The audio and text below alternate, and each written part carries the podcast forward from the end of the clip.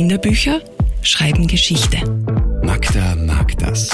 Radio Superfly liest junge Bücher.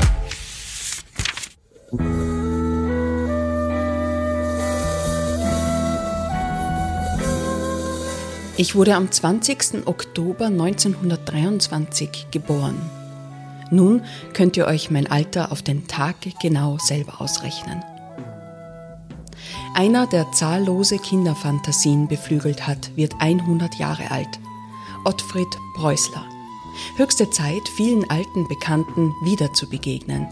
Etwa dem großen, bösen und ein bisschen lächerlichen Zauberer Petro Silius Zwackelmann, natürlich der sympathischen und gar nicht bösen kleinen Hexe, oder aber dem traumhaft düsteren und tiefgründigen Jugendbuch Grabat, das jetzt, schöner als je zuvor, in einer prächtig illustrierten Ausgabe erschienen ist.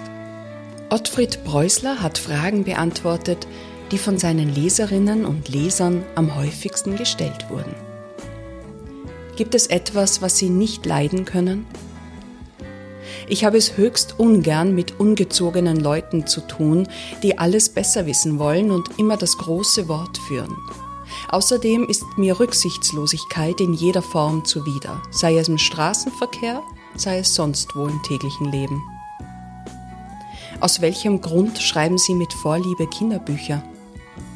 Weil ich Kinder mag und weil ich seit meiner eigenen Kinderzeit gern Geschichten gehört und erzählt habe.